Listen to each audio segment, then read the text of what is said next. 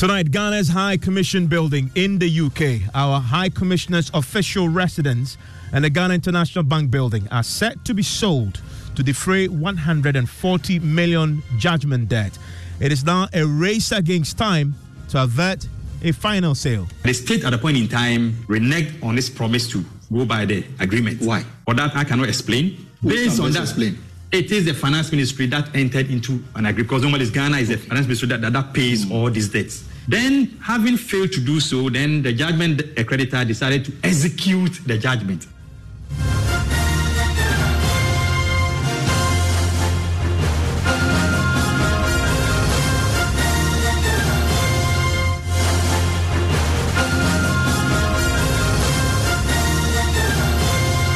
This is Top Story with Evans Mensah.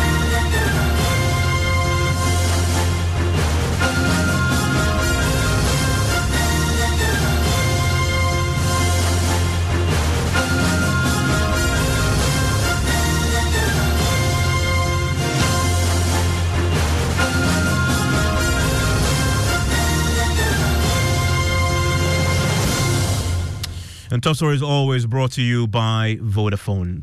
Government is tonight in a race against time to avert the impending sale of Ghana's High Commission building, which provides visa and other services in the UK, the High Commissioner's official residence, and the Ghana International Bank building to defray 140 million judgment debt.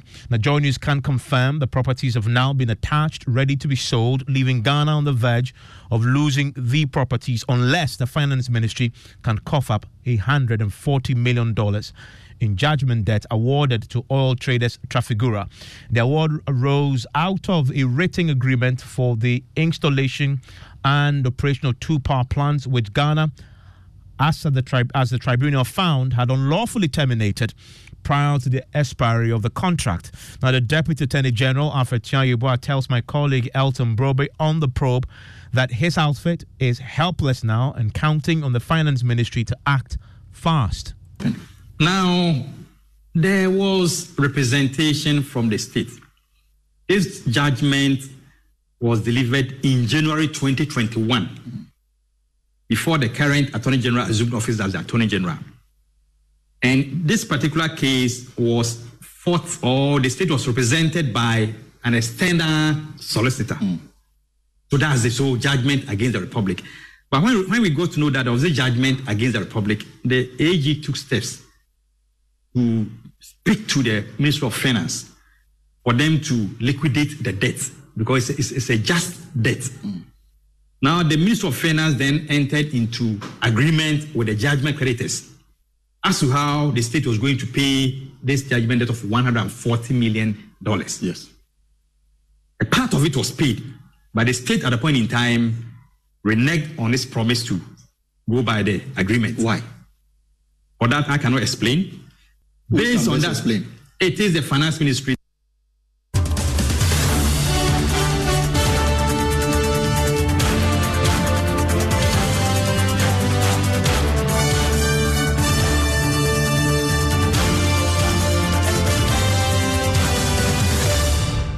my colleague uh, Kojo Nyako joins me in the studio. We'll get him to give us a, a bit more as we under, uh, begin to appreciate the gravity of this particular challenge uh, following the ruling that was delivered uh, uh, recently, but also uh, relating to the real basis for the original termination, which is a subject of was a subject of that court action.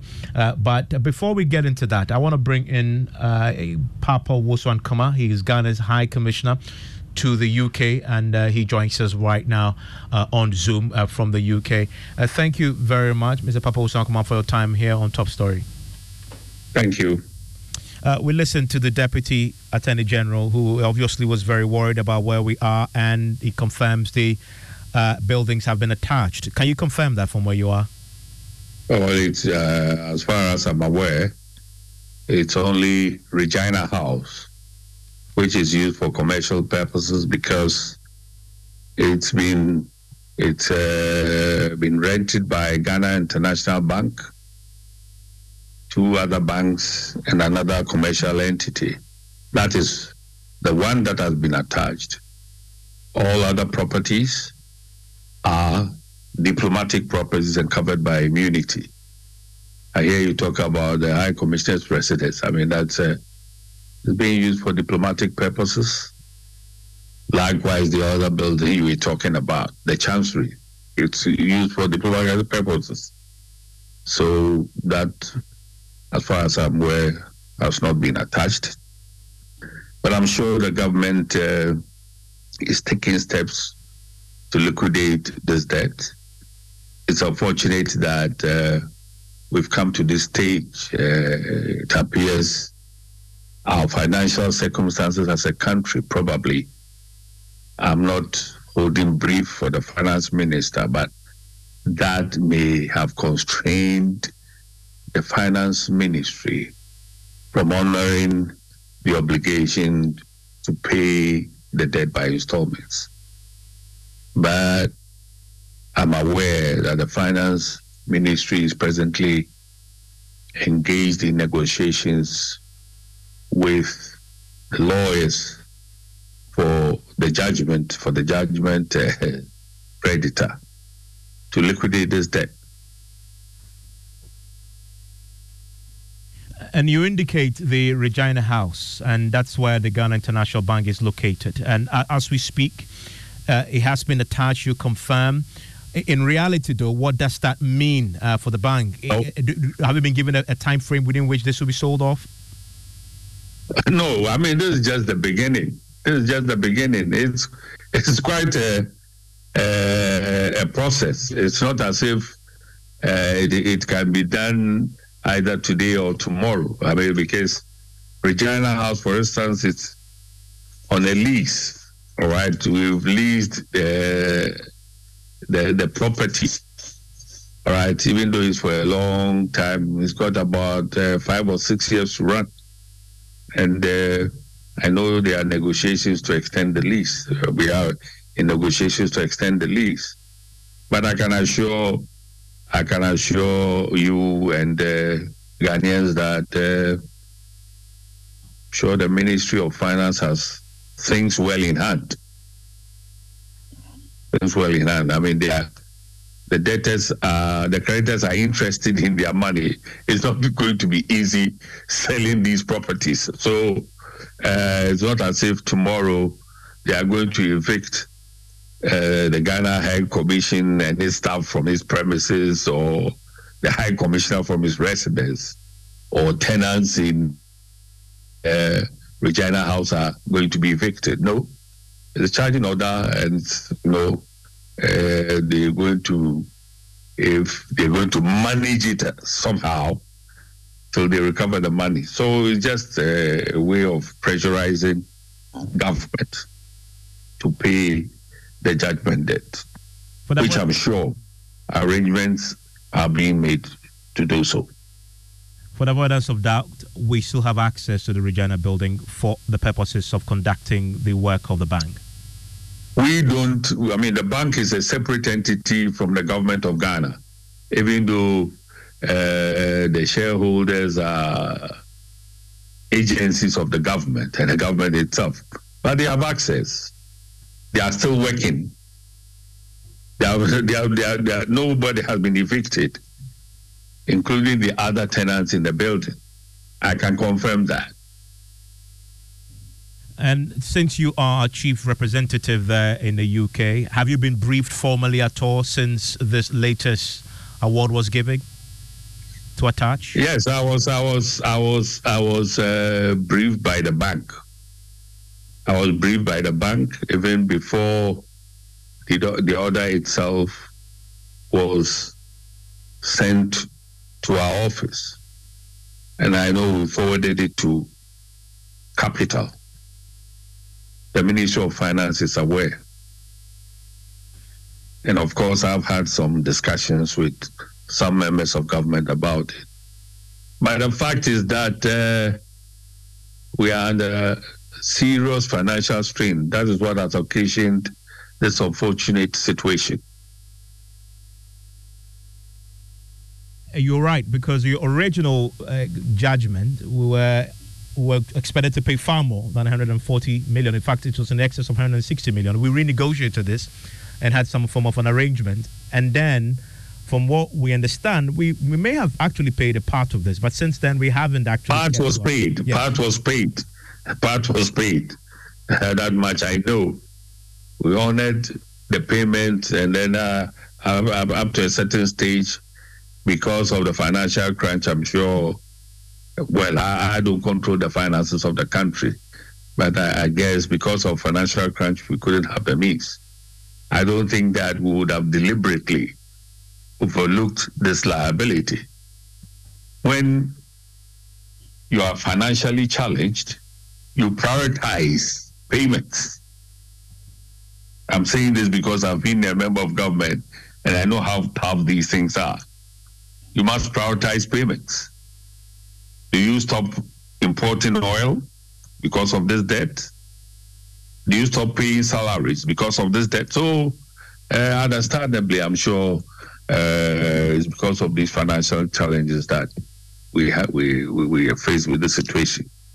But I'm certain that the Ministry of Finance is working diligently and assiduously to try and uh, get this matter settled because it's in the interest of even the judgment creditor to get a settlement of this. Because executing this by attaching certain properties of the government will not let you easily easily get your money you, you talk about we paid part of the amount. Do you know how much exactly we paid since we reached that uh, agreement to pay this over time and reduce the amount from 163? Well, I, I, I, I think the best person to answer this will be the Office of the Ministry of Finance. I don't have the records yet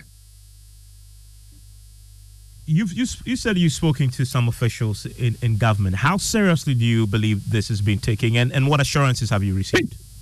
Please, Evans, how how serious do you think? I mean, it's embarrassing. I am embarrassed as a high commissioner. You know, I mean, for this thing to appear on the internet and everything, and uh, being a subject matter of discussion in the media in Ghana and here, in the Ghanaian media here. So I'm certain why. I mean, it's serious, but it's just that, as I've told you, and I'm sure Evans, you're also aware. I mean, even for those in private business, it gets to a stage you have to prioritize payments. And when you don't have access to credit, and money is being generated, uh, you know, does not meet your obligation, you prioritize. Of course, I'm sure government could have said, okay, okay, right, we'll pay this, but uh, let's not pay some workers. you know, what, what would you have said? So that is the situation, all right? And I'm sure as to why this contract was terminated and uh, in terms of the financial liabilities, which is better. I'm sure those in charge, if you get in touch with them, they will explain to you. Because, of course, you know a lot about these energy contracts and the financial obligations that have been saddled with as a country. So you take certain decisions. That's why you are in government. It's unfortunate that we have arrived at, at the stage, but uh, I'm certain that shortly this matter will be settled and will resume paying by installments as we agreed to some months ago. And and that is, I guess, where uh, many who are equal as embarrassed as you will say, as you will say, well, you've been very hopeful there, but considering that we haven't done so in a while, there is a lot of skepticism that we can actually pull this off within the time. Circumstances have changed. Circumstances have changed. All right? Circumstances have changed. When uh, you are in a tight corner financially. You can't lay hands on uh, any funds. Some people may refuse even to advance you manage to do certain things. But when it comes to this stage, it's not as if uh, you are being irresponsible. You know, you are caught between the devil and the deep blue sea, a rock and a hard place. So uh, people will then appreciate that, no, genuinely, you have a serious problem. And that question resonates, is it not? That we brought this on ourselves, did we not? By terminating a well, contract. I'm not in a position to say so. I'm the humble representative of the people of Ghana in the United Kingdom. All right? I'm sure when you ask the relevant government officials, they will be able to explain to you that they took a decision in the best interests of the country at the time the decision was taken. For that, I can say it because I've also had the experience of being in high echelons of government. And I know how tough these things are. And let's not forget, this is not the first time Ghana has been put in such a situation. At various points, when I was Attorney General, we were faced with this situation. All right? But at the end of the day, I mean, uh, it's important that every action is taken to save our country from embarrassment. It, it, it's not. It's not really good. I'm not very comfortable when my colleagues ask me what is happening. I mean, I just say that well, it's part of uh, governance and problems that we are facing as a country. And you say colleagues, I just wonder uh, because you are chief representative there, the Ghanaian community there, have they been calling you, find out what's happening? You see a certain concern among the community there? Yes, I mean, they are very much concerned. They are very much concerned. Why not? I mean, when they read in the media, particularly in social media, and this has gone viral. So I guess it's not only in Ghana. I mean, uh, I've had calls from the United States about this and so forth. And I know that I know that uh, government takes this matter seriously, and we are dealing with it. And even you are in Accra, you are in capital, you even have sources of information that I may not have. I mean, I'm sure you've you've made inquiries and uh, you've been assured that government takes this matter seriously. Papa Owusu-Ankomah, thank you very much for your time here on Top Story. It's a it's a pleasure, Evans. All the best to your listeners and your viewers. Thank, Thank you. you. Uh, and that's a Papa Owusu-Ankomah there. He is the uh, Ghana's High Commissioner to the UK, uh, speaking to us about this very, what he says, embarrassing situation that he himself finds himself in and the country as well, where our properties there uh, in the UK, he says, confirming tonight that the Ghana uh, International Bank property uh, will now, has already now been attached and risk being sold if we don't find 140 million. I want to bring in right now uh, Dr. Kwabena Donkor. He used to be the power minister. Uh, joins us on the line right now. Thank you, sir, for your time, uh, Dr. Kwabena Donkor, here on Top Story. Thank you. We brought this on ourselves? Absolutely. Absolutely. We brought this on ourselves. Let's let's get back to the basics. The Ghana Power Generating Company, which was a subsidiary of Trafigura set up in Ghana um, to generate power during our emerg- power emergency crisis, had the cheapest tariff in terms of all the emergency plans we brought in then. It came in and we exited office. So one expected that, like all the other power plants, uh, they would go ahead to generate, or some arrangement will be concluded with the company. Unfortunately, the government of Ghana,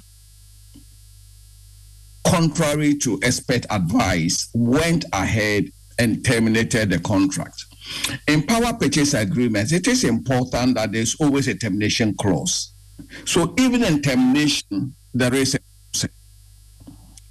But we did not even go by the process of termination in the agreement we had signed.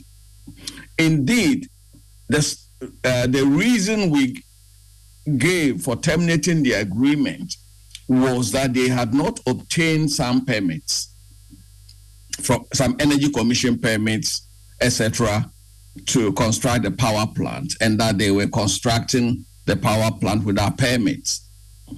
At that time, I raised the alarm that this was a very dangerous route because under the contract, the government of Ghana was obliged to assist them to obtain all the necessary permits. It was written black and white in the contract. And therefore, we cannot turn around and use the fact that they did not have all the Energy Commission permits as basis for terminating the contract. If you remember, I raised the alarm at the time that we were putting ourselves in danger by taking that route. Of course, uh, when governments come and they're full of power and they believe they can do anything without consequences, we it lands us where we are. They were cautioned at that time. I remember granting a series of interviews on this. Elton Brobbey, your colleague, interviewed me in Parliament House, and we said, look, this is not the route. In every contract, there's a termination clause. So if for any reason we wanted to terminate, the minimum we could do was to go by the terms of the contract. That we failed to do. And I have in front of me the full judgment, which also recounts some of the reasons government gave in court for the termination. It includes what government called ignominious corruption, and and this surrounds the uh, the acquisition of this blue ocean side, which government had, had argued. Uh, that the Trafigura, who is a minority shareholder, was an indirect minority shareholder in Blue Ocean Investment Limited, and that this was allowed to happen and government came in and saw it and felt, well, it was a legitimate basis then to terminate the contract. I, I, wonder, when you were the Prime Minister, did this come to your attention at all? Did you see any concern with the contract? Uh, the power plant was supposed to have been located in the western region. The government of Ghana and the company at a later stage, after I left office, then agreed that they should relocate to the Tema enclave um, I am hearing of this corruption for the first time. If it's corruption in the acquisition of sites, well, uh, that wasn't handled by the Ministry of Energy or the or the Ministry of Power at the time. If it's the acquisition of sites, and but that was not the official reason. In the letter of termination, the wording was that they did not, they had not obtained the necessary permits and, and specifically named the Energy Commission construction permits. That was what was in the letter of termination. The site acquisition and corruption and related issues may be an afterthought, but in the termination letter signed by Honorable Agyarko, it was more about permits, not obtaining the necessary permits. And that was why I, I, I cautioned at the time that in the contract we had an obligation to assist the company to obtain the necessary permits.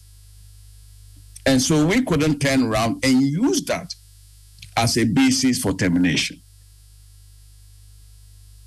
I mean, where we are now, it appears simple enough, isn't it? We simply have to find 140 million and pay, or come to some understanding on on a payment plan? Yes, uh, well, there is a need for a payment plan, but however, even after that, as a country and as a people, we must investigate why and how we came to this stage. We must. We cannot allow this to just go under the carpet as one of those things. You want people this held accountable. Oh, this is avoidable debt, absolutely avoidable. You see, the, use, the, the use of power should not be arbitrary. The use of power should be considerate. You may not like their company. You may, for some other reasons unknown to anyone, you may not like just that the face of the company. But the way you go about it must be within the confines of the law. And who do you hold responsible for this? Well, we must hold whoever signed the termination letter responsible. First of all, he owes us an explanation. Let me not say hold him responsible. He probably may be acting uh, on upon higher directive, but at least the minister for energy then signed the termination letter.